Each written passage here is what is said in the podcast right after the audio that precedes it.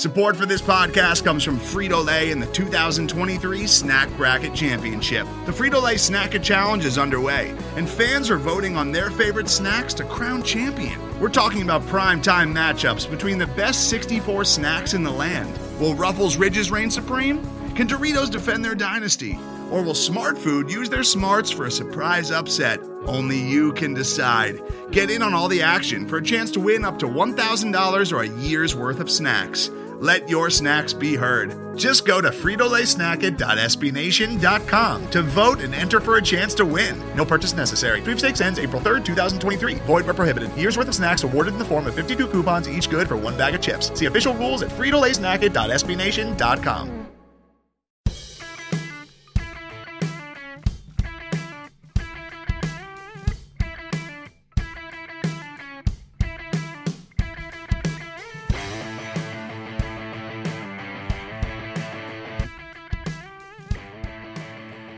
Hello and welcome to a Thursday episode of the State of the Nova Nation. I'm Eugene Rapay. He's Chris Stanzial.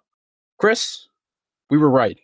Going into Wednesday night's game, on the last time we were on the air, we said if there are things that you can expect, totally expect Phil Booth to not go ice cold for a majority of the game. And then for Georgetown, don't expect Jessie Govan to walk out with zero points, for Mac McClung to be a non factor as he scored only two points in the last game against Nova. Well, we were right. Phil Booth carried the Wildcats for a majority of the game, scoring wise. And Jessie Govan just bullied the Wildcats inside. And also, you know, Mac McClung. He started the game hitting four for four from deep, got the Hoyas going, got him an early lead. But you know what I didn't expect? I didn't expect for Nova to get beat on the boards, for Nova to not play great defense, for Nova to continue not making the greatest of shot selection, but then when they would get the open looks to continue to brick it from deep. And last but not least, I did not expect for Nova to lose 85 to 73. It probably could have been way worse than that. Looking at this box score right now, I'm honestly kind of surprised it was 85 to 73 because for a while it felt like we were on the brink of just getting blown out by our rivals, and that's never fun. Never fun. No, it's not, especially in that fashion. And I think you hit on all the key points. But I'd even contest that, you know, Phil Booth really wasn't even that great. I really don't think so. Like he started off great, but then after that, he couldn't hit a shot to save his life. And I'm not blaming him. Not going to blame him. There was a lot of things wrong. You highlighted pretty much everything, but he didn't shoot all that well, especially in the second half. And a lot of those were open. And a lot of his drives to the basket resulted in either an offensive foul or a brick layup. So even when he was doing well, he really wasn't that well. It's he's got to figure it out soon because this. I'm not saying this team's season's over by any stretch of the imagination, and I've tried to be positive for most of this year. But man, it is hard now. This game was a little bit eye opening. You know, you take the St. John's loss and we're like, okay, fix that against Georgetown. You know, it's one of those freak accidents where, you know, you just let the team get back into it. It's a collapse. It happens. But then you throw a performance like that against your blood rivals in their building and like barely even show up on the defensive side and even on the offensive side too. We'll, we'll talk about that it's just embarrassing. This is now getting scary. Yeah, if we're looking at the box score here, Georgetown won 85 to 73, evening the season series, handing Villanova back-to-back losses in conference play for the first time since realignment. This is the first time since the quote-unquote new Big East that Villanova has lost two straight games in a row in conference play. It seems like this is the year where we get all the bad firsts out onto the table, get those out of our system because this was not fun. It was not a fun time. Phil Booth finished with a game high 26 points, but like you said, he was ice cold in the second half. He only shot 4 of 11 over the last 20 minutes. Overall, for the entire game, he was 10 for 22 on the floor and then 3 of 10 from deep. Not great efficiency numbers. Eric Paschall had 16 points, was 4 of 11 on the floor. And then Collin Gillespie, he turned it up in the second half, but we needed more than just him to get going. We needed other people to step up in the second half to assist Booth, who was carrying the Cats for a majority of the first half. But if nothing changed in that second half, you knew that this team was going to have problems. No, for sure. And our two X factors that we highlighted on Tuesday, uh, Gillespie and Saddiq Bey, absolutely terrible performances, especially from beyond the arc. Gillespie two of six and Bey one of six. I think Gillespie had one good play all night where he pumped fake the th- fake the three and drove to the basket, did a little underneath layup, and I was like, all right, good. He should probably start doing that more because obviously his shot is not there right now and we, are still speculating as to what it is, if it's illness or injury, whatever it may be. And then Saddiq Bey, yeah, he had a great game on the boards, but the shot wasn't there. And that's exactly what we were lauding him on Tuesday for. Like the corner threes were there and they were there against Georgetown and he wasn't hitting them. And like you said, we needed that second option or Villanova needed that second option to step up and none one no one did. The three ball wasn't falling for Nova on Wednesday night, and that's definitely part of the problem here. Once again, we saw another cold shooting performance from the Cats. They were just nine of 38 from deep for the entire game, good for only 23.7%. Like we said, you can't pass a test doing that, you can't pass a quiz doing that, and you definitely can't win a basketball game going 23% from long range. This is entirely uncharacteristic of the Cats. Chris, uh, does this concern you? Are you still concerned with the shot selection, the shot choice, or is it just did you see a bunch of looks there that like, hey, this would normally knock down or fall? It just wasn't happening. You know, I think a little bit of both. The shot selection is still pretty bad. And I think we were kind of afraid to say it, or at least early on in the year when they were in that little winning streak, that the shot selection was still pretty bad, but they were hitting it especially Paschall and Booth, where we kind of joked like, oh, they lead the conference in no, no, no, yes, yes, yes type shots. And it's still like that. The problem is now is they're not hitting them. So now it looks even more egregious, and you're w- willing to let a pass for that. But when they're not making them, it's really egregious and it looks really bad and just looks like bad offense. And the offense is stagnated now, where between the bad shot selection. There's no ball movement. There's no drives to the basket. And if there are, they're dribbling it off their leg out of bounds, or they're not looking for the kick out, or they're getting blocked at the rim. Even Bill Raftery's like, they're driving and they're not looking for the kick out anymore. And it's not creating open shots. And then when you do get the open shots, you're missing them. And Phil Booth was probably the biggest offender of that against Georgetown. There was a plenty of open shots. And but Booth missed a bunch. Gillespie was a defender of it against St. John's. These guys just aren't hitting the shots and they're not making them. They're not hitting the shots and they're not taking good ones to begin with. And it sucks now because you have your two senior leaders who can't hit him, obviously. But now Samuels still has the red light, so he's not going to do anything from beyond the arc or anything from the field. And he was basically useless because he was in foul trouble, so he can't even utilize his strength with the rebounding. Gillespie is obviously having a problem. I keep hint, uh, keep saying that. Cremo, the supposed three point specialist, 0 for 4 from beyond the arc again.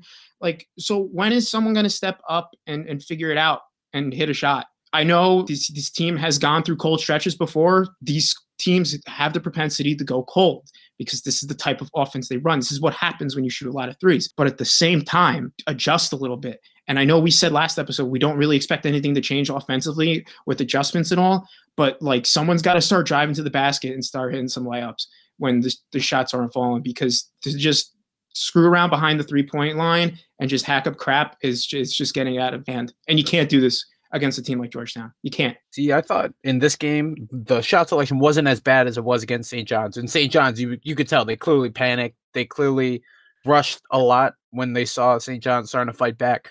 But here, I thought at least for the most part, they did a pretty good job of at least moving the ball around, or a much better job compared to that second half collapse that we saw last Sunday. You could see they were hitting guys wide open on the weak side for open threes, but no one was cashing in.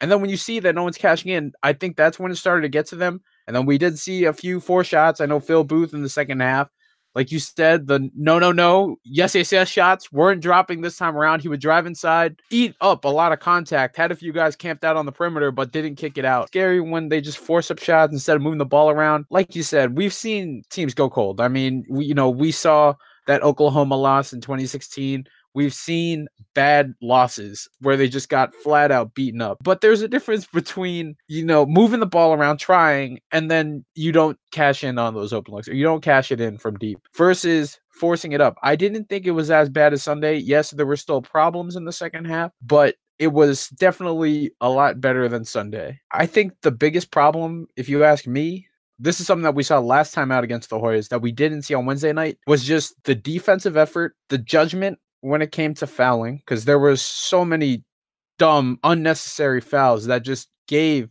Georgetown free points. And in the second half, especially in the beginning when Nova looked like it was starting to find its bearings, you can't make a comeback if you're just going to spot the Hoyas all these free opportunities to get free points. And not only that, they got destroyed on the boards. They got wrecked for a good majority of the game. Now, a big reason of this was because we had Jermaine Samuels Dhamir Cosby Roundtree, two players that were lauded for what they did on Jessie Govan last time out, absolutely shutting him down, holding him to zero. They were in foul trouble for the entire game. And then even when they were in, they got bullied by Govan, who finished with 21 points to lead the Hoyas, and he was 8 of 12 on the floor. Yeah, bullied is a little, I don't even think that's the right word for it. I think Govan just absolutely destroyed. Govan ate him alive. It wasn't even like the fact that they had to stretch the floor and they they kind of neutralized DCR that way. He just ate him up inside. And a lot of rebounds for Govan were over DCR. And I just I don't know what it was. DCR's had a pretty good stretch of games where you know he's rebounding well, he's making some smart offensive plays, rolling to the basket, getting open looks and whatever it may be. But he usually does. But Govan took him out back, monster performance from someone who obviously played like a chip on his shoulder because he didn't do anything against Villanova last time out, mainly due to foul trouble. So I guess the shoe's on the other foot there, and you could see what happens when one team is in foul trouble and the other team isn't. The team that isn't gets in a, in a rhythm, and that's what happened with Govan. And while the other team isn't, and that's what happened with Samuels and DCR, and they just weren't able to find their game against Georgetown. And then McClung going off he went like what? When you start that game, like three of three from three, four four from three, whatever it was, some ridiculous amount. So I guess he kind of cooled off in the second half when he, he only finished six of twelve from the field, four of eight from deep. But he did a lot of other things well. I thought Georgetown had some great ball movement all night as well. Uh, like you said, they were hitting their free throws, which is something I don't I don't remember last game. I don't think they really were all that good from the free throw line. I don't remember, but I don't remember them being that big of a threat from the line. But this time out, they got 20 of them. They hit 16 of them. And that's as a result, they, they never really let Nova back into it once they got a substantial lead. And even if you look at their bench, they played five guys, eight minutes or more. All five of them scored. Meanwhile, you got Villanova playing four guys with two of them didn't score. Georgetown was rotating guys in and out. I know the minute distribution for Georgetown wasn't something to like laud, but they were playing different guys and they were all scoring and all contributing. Meanwhile, Villanova was riding its starters to death and they still wasn't enough. And this is the thing with Georgetown. They have been one of the highest scoring offenses consistently in the Big East. And we knew the last time that these two teams played each other that defense for Villanova was going to be a very big focal point. Collecting those loose balls, beating the Hoyas on the glass, not allowing them to have second chance opportunities, and then also not allowing them to get hot. This team has been dropping around 80, over 80 a night. To allow them to have 85 versus the last time out where Nova really clamped down, that was the difference to me. Yes, Nova was cold the last time out, and they were cold on Wednesday night. But the difference was that they were dogs on defense. They were hustling. They were not allowing them to breathe on defense. They were not allowing them to collect those boards. There were so many times where Georgetown got so many dumb loose rebounds. I was like, is anyone gonna is everyone gonna grab the ball? Or they're gonna let it roll away? I just thought that the I don't know if it's fatigue. I mean, we always gotta bring it up. It's always something that everyone kind of wonders about or is curious about. But do you think that played a part into last night? You could see Phil Booth cooled off in the second half. He wasn't hitting those shots. Is fatigue legit? I think it is. And we talked about it last episode that we think this team is getting really tired really quick now. It's starting to catch up. And yeah, like you said, the, with those rebounds, like it was just loose balls that you would usually see Nova get, and they just weren't. And you got to figure it's like fatigue because it's it's not a lack of effort.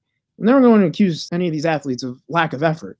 So you got to think they're just tired. It, has got to be the bye week and like the first week of March from in between that Butler and Seton Hall game. I'm looking most forward to that. I'm not even looking forward to the Marquette game anymore. I'm looking forward to them getting a week of rest because it's apparent that these it's they're getting tired. It's so so clear. And we kind of ignored it because they were playing so well. And you knew in the back of your mind, you're like, all right, they are playing a little bit too much. You should probably start working those other guys in. You had that in the back of your mind, but we never really said it because we're like, all right, they're winning. So what? Winning masks all problems, but it is becoming apparent now that I think it's fatigue. You you got to think it's fatigue too, right? At times, I definitely do think that. At times, I definitely feel that, but I just really just chalk it all up to just defensive execution, and also like I know the refs were calling a pretty tight game, and it didn't feel like it, but the amount of fouls called was even across the board, 19 apiece between both teams. But there were just so many plays where I was there. I was like, were you thinking, you know, when Nova was getting those great plays to start off the second half, I was thinking like, all right, all right, we're gonna settle down here. We're gonna chip away this lead, but they just didn't allow themselves to do that because they kept burning themselves, and then also just putting them or putting the Hoyas a step closer to the bonus with each and every mental mistake. I mean, how many fouls did Georgetown get where it was just completely unnecessary? It was frustrating. It was very frustrating to watch. I know you could point to the offensive execution, but to me, it was just the defense was what killed me. Oh, for sure. I think it's just a lot easier to, to bash the offense because it's easier to just see what happens. Oh, shot doesn't go in. Oh, that's bad offense. It happened against St. John's and it happened against Georgetown, but a lot of those threes that Georgetown had open, like a lot of open threes, came from the corner. That was exactly what happened against St. John's. Granted, most of those were in transition. So, and this was in the half court defense, but they're leaving the corner open again. That was kind of a problem in the beginning of the year. And you don't want to see that defense regress like that to where they're now bringing up problems from the past. A lot of times in the second half, Villanova, uh, they cut it to what, like seven, eight, and after like a three, and then Georgetown would go right down. They'd find a guy in the corner after moving the ball around, and they'd hit a three, or they pump fake, get draw a foul, like you said, or they drive inside and give it a Govan for an easy two. Georgetown did everything in their power to make sure Villanova never even sniffed trying to get back into this game. And you got to give them props for that. They played a really good game offensively. Like you said, one of the top offensive teams in the Big East. But you would still think that Villanova would at least somewhat replicate that defensive performance that they did last time out against them. And the fact that they, didn't even come close to that is, is very concerning. It is concerning. I'm also starting to get concerned now because, you know, when Nova is a two man team, Phil Booth and Eric Paschall, and those two leading guys aren't going, and then we can't get help. Last time we got a career high 30 points from Collin Gillespie to bail us out against the Hoyas, on top of great late game execution by the Cats to pull away and just go on that nice run to seal the deal. But when this team is suffering and no one can get going, that's when I start to close my eyes like a horror movie. You know, where's that jump scare that's just going to kill my vibe? We don't have time for it today. We don't have time for the mailbag today, unfortunately. But we did get one question, and I, you know, I did want to bring this up to you. But this was from Jeffrey Callahan. He tweeted us last night and said, The finger is on the panic button in all caps. I got to ask you now we've lost back to back games. We've lost three of the last four games. Is your finger inching close to that panic button? Have you already pressed it? Where are you right now with that? It's hovering over it. it's not, I have not hit it yet. And that's because this game coming up this weekend is very winnable. And they should win it. If they lose it, the button's being hit. And it's kind of a shame that we're kind of back to where we were in the beginning of the year, where we're like, oh, don't like hands off the panic button. And we're talking about the panic button again. And you had like a what 10 game win streak thrown in there. And now you're back to where you started from because of a three or four stretch, uh, losing stretch. And if it wasn't for a late run against Providence, it's probably four or four. So it's, I don't, I'm not panicking yet. I'm just saying that this team had a lot of issues that were masked by winning. And we kind of ignored it because they were winning. And I feel kind of guilty for not at least pointing it out and just kind of acknowledging it because now I've been, as a fan, like kind of like taken back by these performances. But in reality, those issues were there to from the get go. So I'm not panicking yet. But if they lose to Xavier, it's full blown panic mode. That's how I feel. I feel like if they were to lose to Xavier this weekend, I will now admit to being very concerned. And I get it. I get why people feel this way. You have a horrible collapse, heartbreaking collapse on Sunday. And then you come back against a team that you've already beaten earlier this year. It's a rivalry game. There's always a little added emphasis when it comes to these nice rivalry games. And now you just get flat out beat wire to wire. Not a good feeling. And you've been dominating the Hoyas since realignment. You've been dominating St. John since realignment. And it's tough. It's a tough pill to swallow. I got to ask you because this has kind of been also tossed around. It's kind of tied into the whole panic button. You know, the last time this Nova team lost back to back games, they went out and won the next 11 games straight. Do you feel that that was just a product of overachievement? Do you think that Nova has overachieved? Do you think that in a way that 11 game winning streak that hot start to conference play, the 10 0 start, do you think that that was a little maybe was a part of luck? Do you think that maybe was not the true colors of this team that we're seeing? yeah, that's that's a that's a loaded question there. Um, I don't want to say they overachieved because that's kind of implying that this team isn't good. I think they're good. They're obviously not last year good or years of the past good. This team has talent. It's not like they're a bunch of bums. I wouldn't say they overachieved. That was probably their peak performance. That's probably the best they're going to play. And personally, I still think they're better than every team they played in that 10 game stretch. Like they're better than DePaul. They're better than Providence. They're better than UConn, St. John's, Creighton, Xavier, Butler, Seton Hall, Georgetown. Like as a team, I think they're better than those teams. So it was good that they won. And I, but they probably lucked out in a couple of those games where they probably should have lost. They probably hit some shots that they're now not hitting now. And that's the difference. So I wouldn't say they overachieved because I still think this team can still make a Sweet 16 run, but they were beating the teams they're supposed to, and now they're not. And I think that's what it just comes down to. And it's now all even evening out. And also, I feel like they got a little bit lucky in the sense that like they didn't play like a lot of road games like back to back like they are now. Like you're at St. John's, at Georgetown, and now at Xavier this coming weekend. While your road games in that stretch were at Creighton, which tough, sure, always tough game, but they went in there and beat them, beat them pretty handily. At Providence has been always been pretty tough, and at Butler, but you had DePaul in there as well twice. You had Seton Hall at home where they didn't even try. Like you had a lot of home games against these tougher opponents. So I know you still got the Marquette one at home as well, but still, I, I don't think they overachieved, but I do feel like that's their best you're going to see them. That makes sense. That makes sense. I think on paper you can definitely say that this team is better than eight out of the nine other teams there in the Big East. I know with Marquette you could easily, you know, you could debate it. It's frustrating when you see a team lose back-to-back games now, not only for the third time this season, but now the teams that you know you should have beaten, the teams that, well, at least one of the games you had it in the bag, and then you just completely choked it away. On Wednesday night, they just got flat out outplayed in every facet of the game by the Hoyas. It is concerning, but I, I feel like I, I still need to see more before I can press the panic button, before I can say that this team has overachieved and pack your bags, check back here for the 2019 2020 season. Before I can say that, I'm still not sold. I mean, this could just be another bad stretch. We've seen Nova after losing back to back games come out and win consecutive ones after that, bouncing back. But it's hard. I get why the fans are frustrated. I get why people are hurting right now, and especially with Hoyas. You don't want to lose to your blood rival. It's like losing to your little sibling. You never want to do that. I don't know what to say because I come out of Wednesday and I don't think there was really many positive things to say. I, I, I don't think there were that many positives come out of that game. At least with St. John's, you know, there were a few silver linings.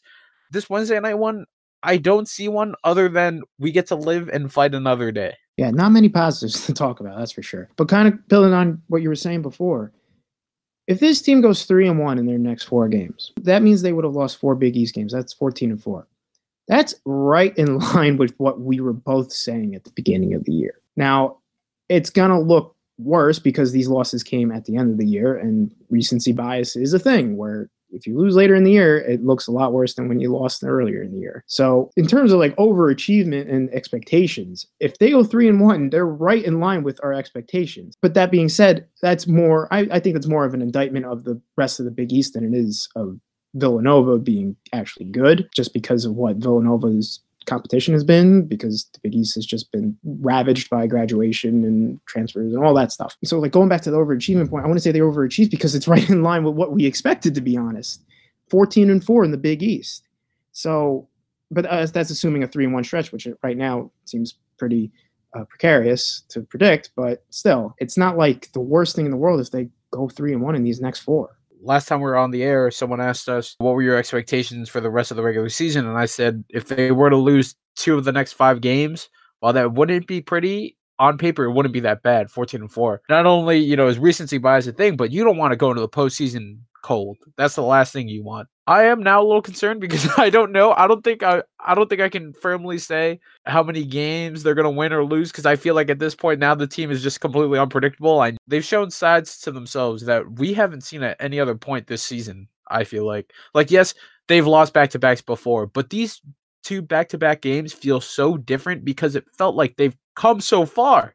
It felt like things were going to be good and then you can argue you know the the late game execution against St. John's was worse than any of the other losses they've had earlier in the year, and now you just get flat out outplayed wire to wire by Georgetown. It, it gives me this feeling like, why is this happening now? I think that's the scary part in all this. yeah, I don't know why it's happening now. It could be because they're tired, or it could be because of a cold spell. It could be a various reason, or it could be a combo these losses definitely seem worse just because of how they're losing them. It, they're like you said, they're showing sides of themselves that we never saw before. Like against Marquette, they were able to rally and fight their way back and valiantly lost. Same thing with Kansas. Heck, even same thing with Penn. They kind of rallied themselves and came back, even though they really kind of shouldn't have been in that position to begin with. Other than like the Michigan game, like where they just got flat out destroyed. We're not used to seeing Villanova lose like this, where they just either flat out collapse or get beaten but self-inflicted. It's just not a good look. And the fact that it's happening later in the year shows that they're regressing, which, like you said, goes back to your point where you don't want to be cold going into the March tournaments because it's just not a good mentality to have. If you're going in cold and playing like this, that's not good. It means you peaked. And I think we might have experienced that with the win streak. But I don't know, unless they turn it on these next four, it looks like you've seen the best of Villanova basketball for this year. And that's a scary almost reality because we, you know, we're not sure of what's going to happen in March, but we're used to seeing this team turn it on to a whole nother gear around this time of the year.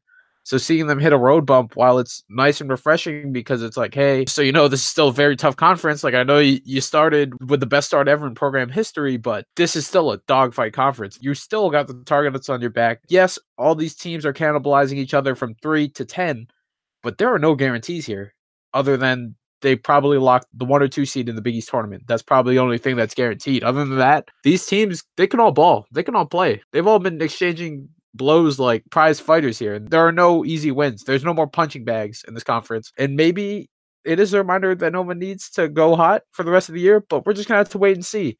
It'll all start this Sunday against Xavier, the next opponent. Nova's going to head into the Cintas Center, which we know is also another tough place to play. Now, I've said that Xavier is probably the least impressive team. I know that you know, standings wise, they're not at the bottom. The eye test for me, it might not match up to the numbers, but the Musketeers, in my opinion, was the worst team in the conference. Now I don't know. After you see them win back to back games over the now last place teams, Creighton and Providence, and then they beat Seton Hall last night. That was a game that they weren't expected to win at all. So now we're going into a red hot team that's going to be hungry to beat Nova. Chris, we've seen this team before. We know that you know, they don't shoot the three ball all too well. We know they're very interior dominant but I guess it's safe to say that this is going to be a whole new squad than from what we saw at the beginning of conference play. For sure. They definitely made some improvements. You know, you factor in the fact that they did have that little bit of a losing streak bookended with losses to Villanova and DePaul. And then, as you said, they rattled off three straight wins against quality opponents with Creighton, Providence, and Seton Hall. Maybe it's a good thing Villanova's playing a hot team because the last two teams they've played haven't exactly been the hottest. So maybe things will change. But I don't know. Like we said last time, time we're like, all right, Xavier is not going to be that tough, and then they ended up proving tough. You look at their team now. Got Naji Marshall actually leading leading the way with 13.8 points. You still got Paul Scruggs doing his thing, averaging 12 a game. Quentin Goodin's averaging 12. Tyrique Jones averaging 11.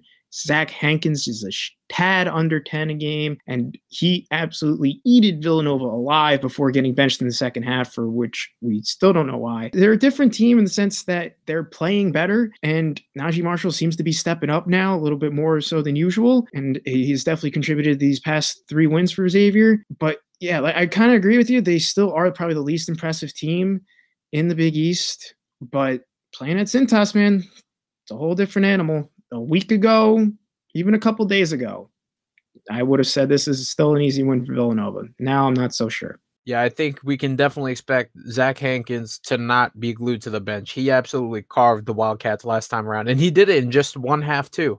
I don't we don't know why. It seemed it sounded like a dispute with head coach Travis Steele as to why he was benched, but Xavier was doing a pretty good job of kicking Villanova around in the earlier meeting at the Wells Fargo Center. Now the game's coming home. Xavier's starting to build some confidence again with a three game winning streak. They got to be, I mean, obviously, you know, the crowd's going to be hyped to welcome the Cats. They're going to be more than glad to welcome to the Cats to the Cintas Center and maybe bless them with their third loss in a row. Obviously, we wouldn't want that to happen, but I will give it to the Musketeers. They are a lot more balanced now than they were earlier in conference play. And I know a big part of that was the health of Quentin Goodin, who was uh, he was out for a while with a knee injury and he played a little bit with Nova. And that was when he was starting to work his way back into the rotation. but they've become a lot more balanced now to the point where Hankins is now one of their bottom scorers or one of their, you know, he's their fourth, fifth option now. This team is still the same. They have two or three real shooting threats. Other than that, this is a team that will work inside. And that means we're going to need to see bigger bounce back efforts from Dhamir Cosby Roundtree, from Jermaine Samuels, because Zach Hankins, Tyrique Jones are not going to take it easy and they are going to try to bulldoze their way inside. And it is imperative, imperative that Villanova does not let that happen. They need to absolutely lock down these guys, box out on these guys, and not let them get to work or set up down low. Otherwise, it's going to be another long game. We saw Jessie Govan destroy double teams, beat them on the glass, just flat out finish on this Nova defense. You can't allow one of them to do it, but it'll be a nightmare if they're both getting hot from inside. Got, I completely agree with you. DCR and Samuel's got to bounce back. And I know it was the whole foul trouble thing that kind of took them out of their rhythm, whatever. But Hankins is going to be a handful down low, and so is Tyrique Jones. And you got to you got to make sure you, you got to cover them.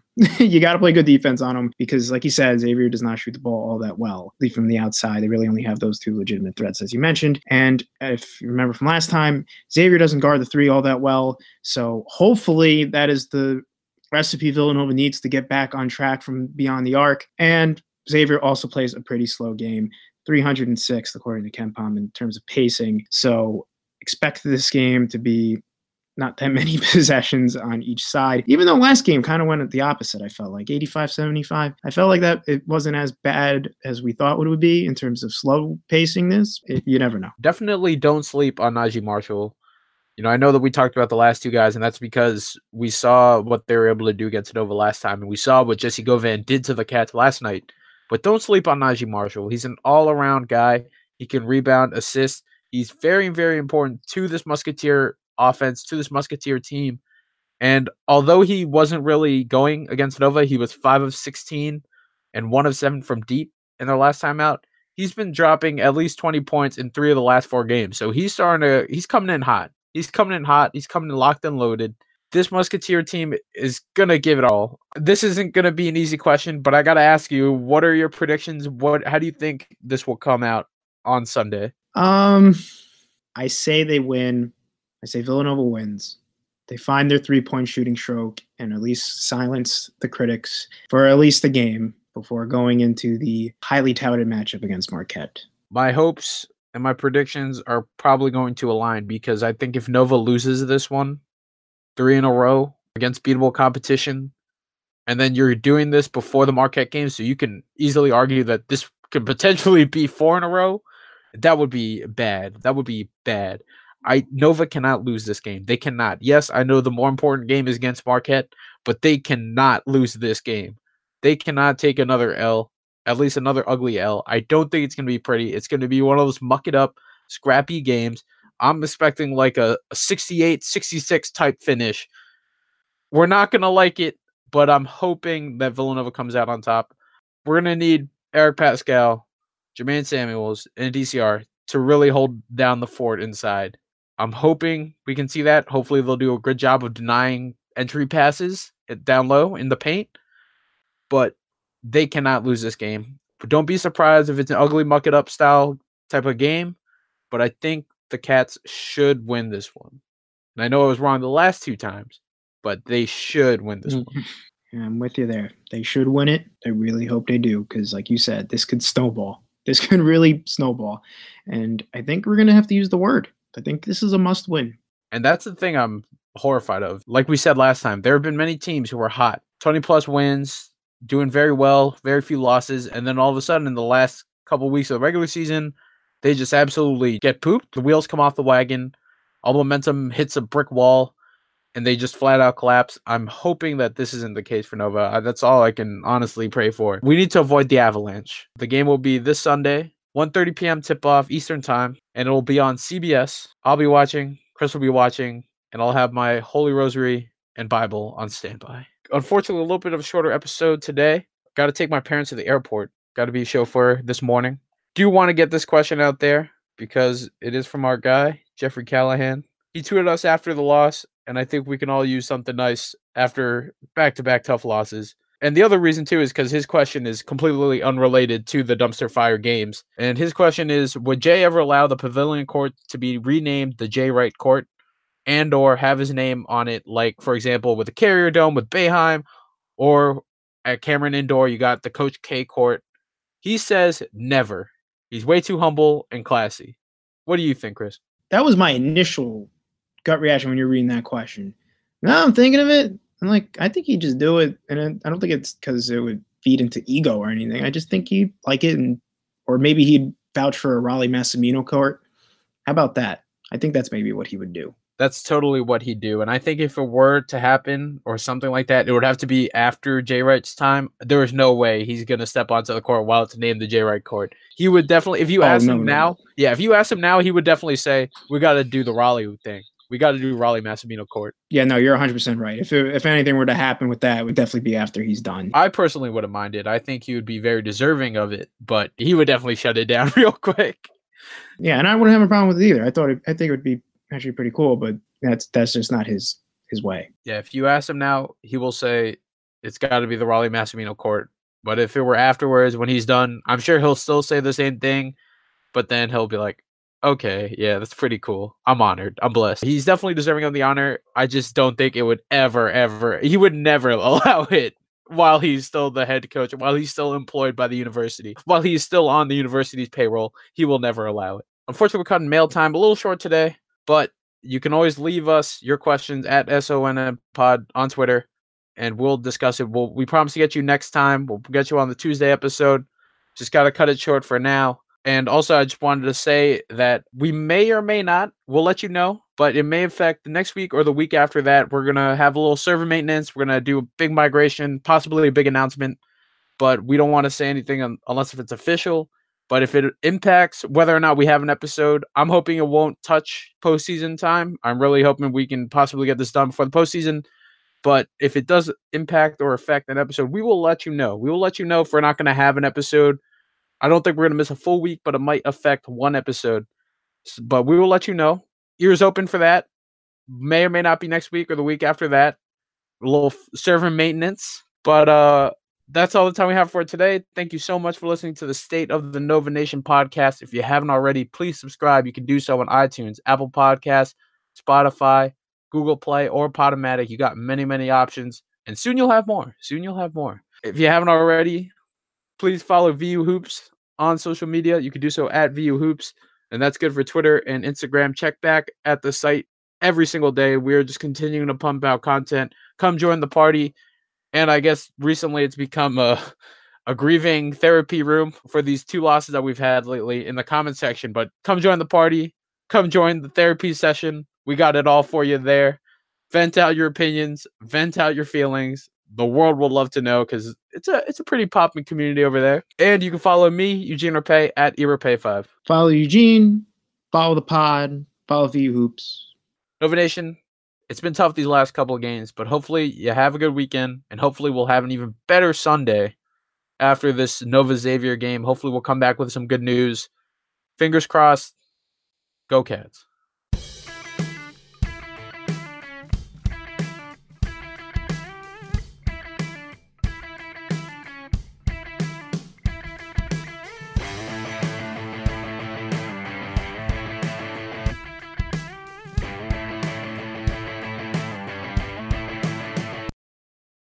Today's episode is brought to you by Cars.com.